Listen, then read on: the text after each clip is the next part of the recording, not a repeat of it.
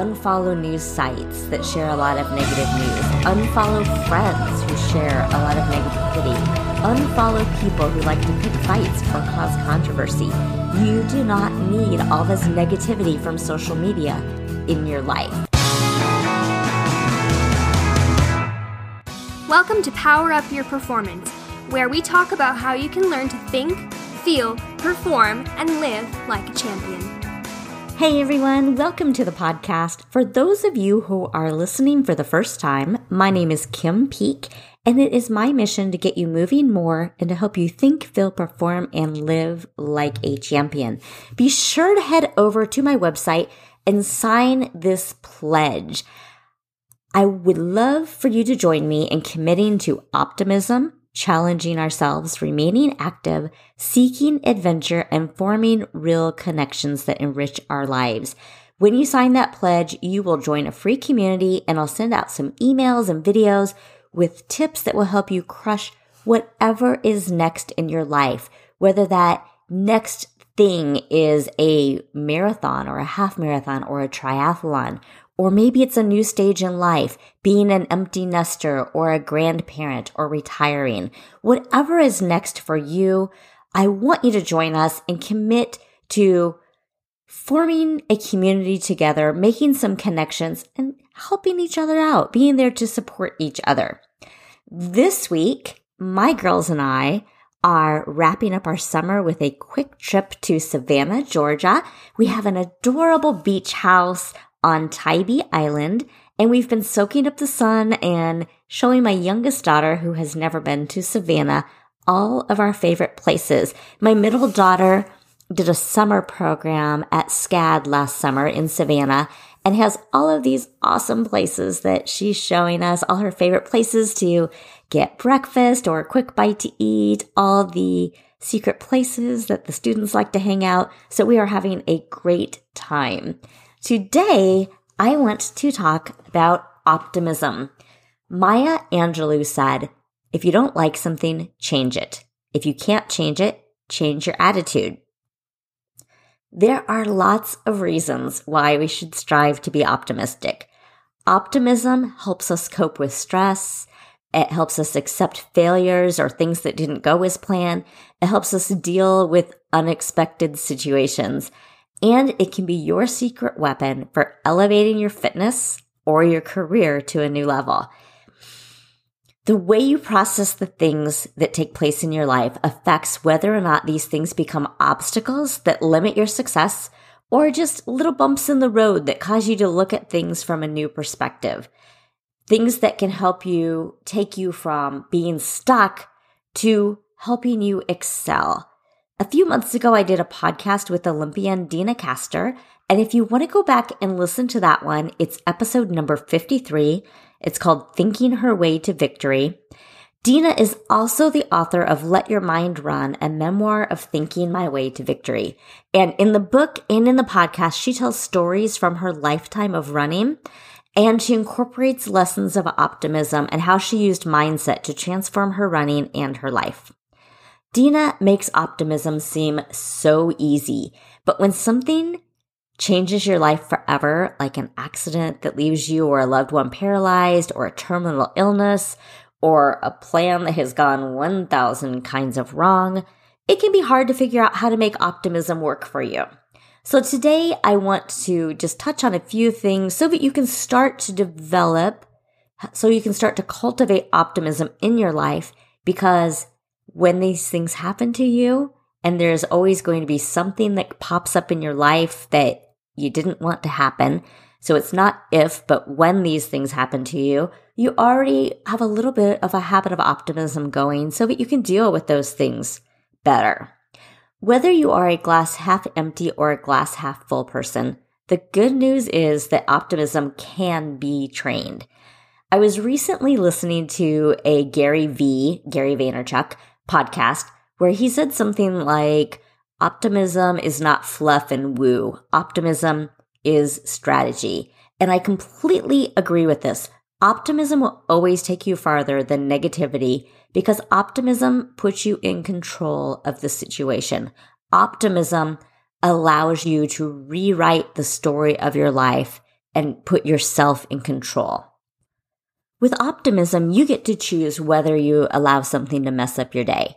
Optimism lets stress slide right off of you. A few weeks ago, I was out for a beautiful Sunday morning bike ride, and I was all excited. And with each mile, I doubled it in my head because I was doing an out and back. And so eight miles meant that by the time I got home, I would be at sixteen miles. And when I hit ten, I knew I would wind up at twenty. But I didn't account for this tiny pothole that I didn't see until my back tire was already in it. And that little pothole gave me a flat tire. And I am way the heck out of town. I was able to stop without anything bad happening. I didn't crash or anything like that. I stopped safely, but I quickly realized that I was not going to be able to change my flat on my own when my C O two cartridge released all of its icy coldness onto the outside of the adapter rather than filling my tube with air. So I was really pretty bummed that I wasn't able to do the thirty-five miles that I had planned. But I quickly turned to gratitude and focused on the fact that although most of my family was out, out of town, I had one daughter who was home, and she happens to be one who's old enough to drive, and I knew she would be able to come and get me.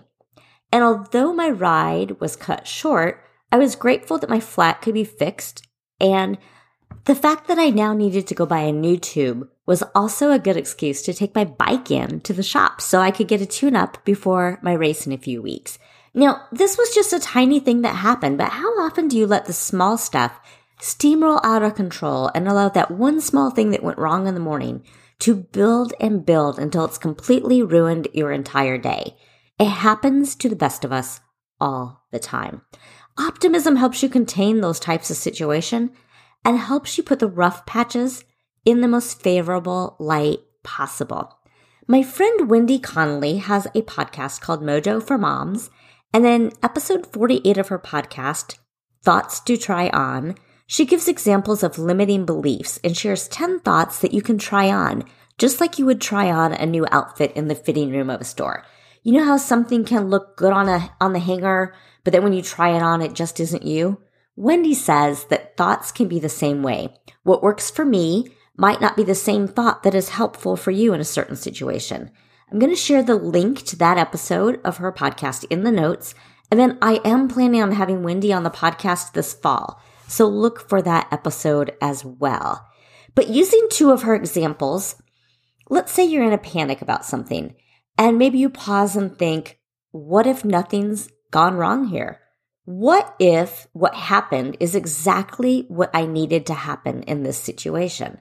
That would be a great way to take something that's negative and put that positive spin. Look at it with optimism. Or if you are feeling anxious because you're feeling like someone is judging you, what if you tell yourself, I give other people full permission to judge me, and it doesn't have to mean anything about me? I love this idea too, and there's other people who say it in other ways, but what other people think about you, as Rachel Hollis says, is none of your business. Don't worry about what other people think about you. That says more about them than anything it says about you. So when you're feeling these situations, try to not focus on all the anxiety and the stress and the negativity, and transfer that thought. Look at it in a different light. My next episode will be on limiting beliefs, and these are examples of how Wendy approaches one way Wendy approaches limiting beliefs, and we're going to expand on some of those types of thoughts that Wendy suggests in that episode and go a little bit deeper on how you can move past your limiting beliefs. But what are some other ways you can train yourself to be more optimistic? First, you want to catch yourself being negative. Anytime you feel that negative mindset coming on, or anytime you catch yourself saying something negative, just notice it, catch it, and then try to find the positive spin. This does take practice, but you will find that even after the first week, it gets easier. You're just going to become more aware of those negative thoughts, and you're going to try to stop those. Now, when I say this, I'm also not saying, I'm not telling you to avoid feeling the emotion, because sometimes we do need to feel that emotion, especially if we're in a situation where we're in danger. But you can also be aware of an emotion and deal with that emotion without allowing it to hijack your day or to take control of a week or a month or a whole season of your life.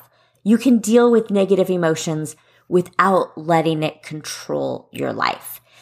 Also, negativity is contagious. You've probably heard that you are the sum of the five people you spend the most time with. If four out of five people that you spend your time with are negative, you are absolutely more likely to be negative. I know it's impossible to keep certain people out of your life in the case of a pessimistic spouse or maybe a coworker or a boss who you have regular interaction with. You can try to minimize the influence that they have over you and your mood and your thoughts. Come up with ways to change the nature of your interaction with those people, change the way that you communicate with them, or just remind yourself that this person is a particularly negative influence and try to let what they say just roll right off of you. This also goes for what you listen to. If the news gets you down, find ways to get your news so that you're not seeing the flood of negative news. Unfollow news sites that share a lot of negative news. Unfollow friends who share a lot of negativity. Unfollow people who like to pick fights or cause controversy. You do not need all this negativity from social media in your life. So whether it's what's coming in over your car stereo, your radio, your social media, the music or the television shows your family is watching and listening to, think about all of those messages that are coming in and try to cut back on the negativity, try to replace some of that with uplifting podcasts or positive songs, uplifting music. Find ways to get more positivity in your life and to reduce all the negative messages that are coming in. A tip I found in an old Psychology Today article also suggests identifying the pur- purpose of pessimism. If you notice that you're being negative, if you notice that you're looking at something from a pessimistic point of view, think about what's the purpose of that. Does it provide protection from disappointment? Is it helping you not get hurt? And do you think that it helps you to plan for pos- possible challenges? The author says that we often think that pessimism and worry are helpful, but that we would handle the disappointment, hurt, and challenges even better if we were not bogged down by anxiety and negativity. To me, this makes a lot of sense. You can't solve a problem when you're anxious. If you can find a way to calm yourself, your thinking will be more clear. Think about any emergency that you've ever been in. When you're running around frantic, you can't think. I think back to the day last winter when my daughter, who was driving on her way back to college after Thanksgiving break, got onto a very icy patch of I thirty-five South between Kansas City and Oklahoma City, and her car spun out of control. She called me screaming because her car had just spun around on the interstate and hit the side rail. And now she's facing backwards on the interstate and there's this pile up and traffic has completely stopped. And in that moment, all I could say was, I can't think, I can't think, I can't think, I can't think. That's all I could say because I was in such a panic that I didn't even know how to problem solve. My husband wasn't actually a ton better. He goes running upstairs, starts changing his clothes. He's going to get in the car and drive down. Well, at this point, we're in a horrendous snowstorm, and she's already an hour and a half down the road. There's no way that he's going to be able to catch up with her in the type of blizzard that we were in the middle of at that time. So once we finally calmed down, we were able to think and problem solve and help her figure out how we were going to get her to safety. But when you are trying to react, when you're in a panic, when you have all the anxiety, it's just not effective. Optimism gives us control over situations because it helps us look at things in a positive light. It helps us look for the bright side or the way to address or fix a situation. It helps us move on so that we can learn and grow or face a challenge with more information, better information the next time. Another thing that I believe helps to cultivate optimism is keeping a journal. When you first start out, you might focus on writing down three to five things that you are grateful for each day. The act of being thankful, even on a day, especially on a day where everything seems to have gone wrong, will help you become more optimistic. Then once you've made that habit, once you've made it a habit to write down what you're grateful for, then add on another layer. Start to write about your day and write down things that went well. Start looking for things that went well or better than expected, things that went right throughout your day. If you're training for a half marathon or a marathon or going back to school or starting a new job, write about what things you did well that day. Even if those things are tiny, over time, you're going to be able to see all these things that you're doing right. You're going to be able to use that as a highlight reel. And you will also see how all of those tiny changes added up. You'll have a record of your growth, and that proof will help fuel your efforts because now you have proof that what you're doing is paying off, and success breeds success. So it's all going to help you in the end. Another thing that has been helpful at my house is something that I call the twenty-four hour rule. All of my girls act or have acted at some point, and that means they go to a lot of auditions. And when you audition, you face a lot of disappointment. So when that cast list comes out and someone doesn't get the role they want, we use the twenty-four hour rule to allow them to pout and whine and complain in the safety of their own home, where they can complain to me and their sisters with people who understand how the business works. And we're not going to judge them. They, you know, it's just a place where they can complain and they can feel safe. They can complain about how unfair it is and how they never want to act again, get all of that frustration out. And then in twenty-four hours, they need to turn that off. And they have to be genuinely happy for the person who got the role they wanted. And they have to write their rehearsal dates in their calendars and prepare to be engaged, happy participants in that production. Someone with a good attitude who shows up to work hard.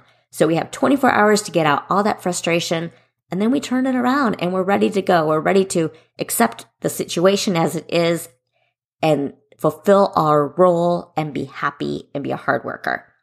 And then we focus on the next steps. What can we do better so we're better prepared for the next audition? Are there other shows coming up that they can audition for? Things like that. And of course, some things in life might only be worthy of five minutes of negativity. Your sister stole your favorite jeans and now you have to wear your favorite yoga pants to school instead. You know, that might be worthy of thirty seconds of negativity, right?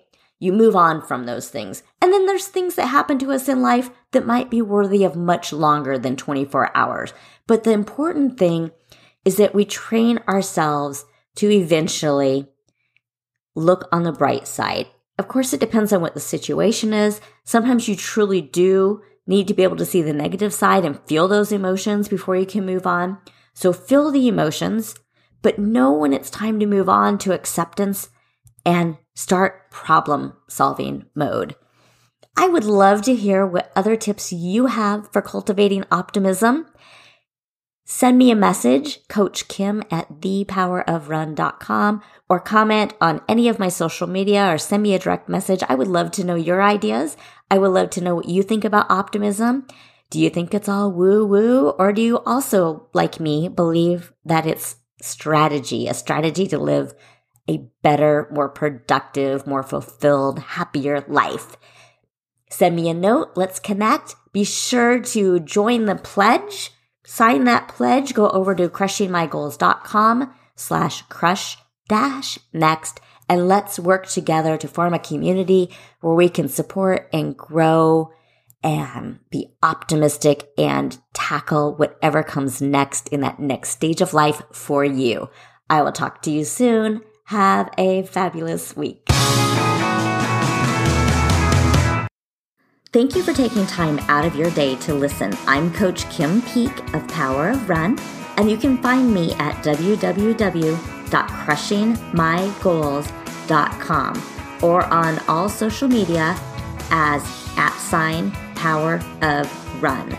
If you liked this episode, be sure to give the podcast some love over on iTunes, and remember to subscribe.